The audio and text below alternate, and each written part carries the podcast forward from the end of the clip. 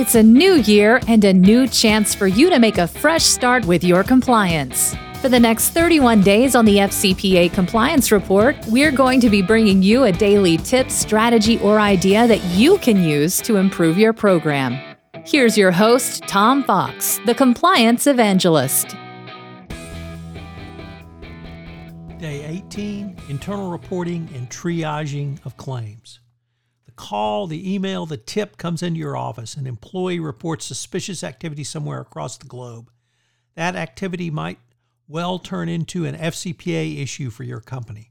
As the CCO, it will be up to you to begin the process, which will determine in many instances how the company will respond going forward. This scenario was driven home by the SEC in a 2015 enforcement action involving Mead Johnson Nutrition Company. In this enforcement action, the company performed two internal investigations into allegations that its Chinese business unit was engaged in conduct which violated the FCPA. Unfortunately, the first investigation performed in 2011 did not turn up any evidence of FCPA violations. It was not until 2013 when the SEC made an inquiry to the company that it performed an adequate internal investigation and uncovered FCPA violations. The 2012 FCPA guidance has as clear and concise a statement about hotlines as any other requirement found in the 10 hallmarks of an effective compliance program. It stated, an effective compliance program should include a mechanism for an organization's employees and others to report suspected or actual misconduct or violations of the company's policies on a confidential basis and without fear of retaliation.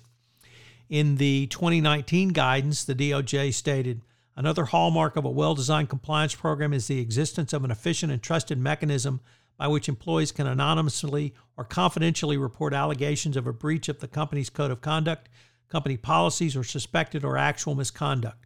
Prosecutors should assess whether the company's complaint handling process includes proactive measures for the creation of, uh, to create a workplace atmosphere without fear of retaliation, appropriate processes for the submission of complaints, and processes to protect whistleblowers.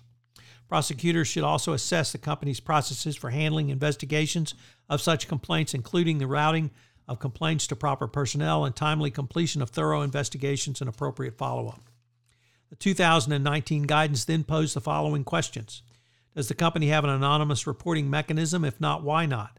How is the reporting mechanism publicized to the company's employees? How has it been used? How has the company assessed the seriousness of the allegations it received? As the company functioned, had full access to reporting and investigative information. All of this means more than simply maintaining hotlines. Companies have to make a real effort to listen to their employees. You need to have managers who are trained on how to handle employee concerns, and they must be incentivized to take on this compliance responsibility. And you must devote communications resources to enforcing, or rather reinforcing, a company's culture and to create environment and expectations that managers will raise concern. The reason that a business's own employees are a company's best source of information about what is going on. It is certainly a best practice for a company to listen to its own employees, particularly to help improve processes and procedures. But more than listening to its employees, a company should provide a safe and secure route for employees to escalate their concerns. This is the underlying rationale behind anonymous reporting systems within organizations.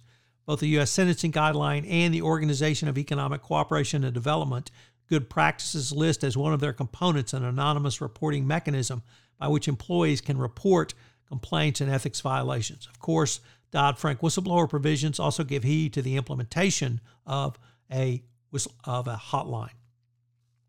What are some of the best practices for a hotline? Start with the following availability, uh, anonymity, escalation, follow up, and oversight. But what do you do after it comes in? Well, the issue around internal investigations is if employees do not believe they are fair, they are not fair. The fair process doctrine, which we talked about in a prior episode, also comes into play around investigations. So, what should you do?